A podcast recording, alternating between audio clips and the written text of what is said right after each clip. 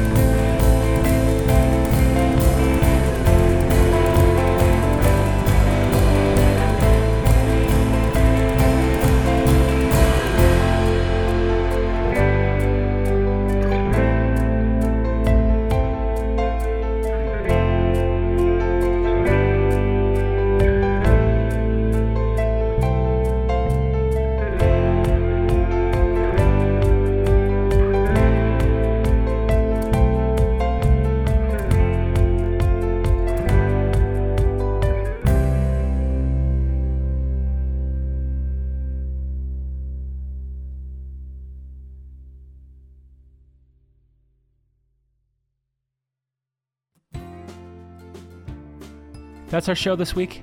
Head over to the podcast section of my website, jakehaas.com, for more music and podcast episodes.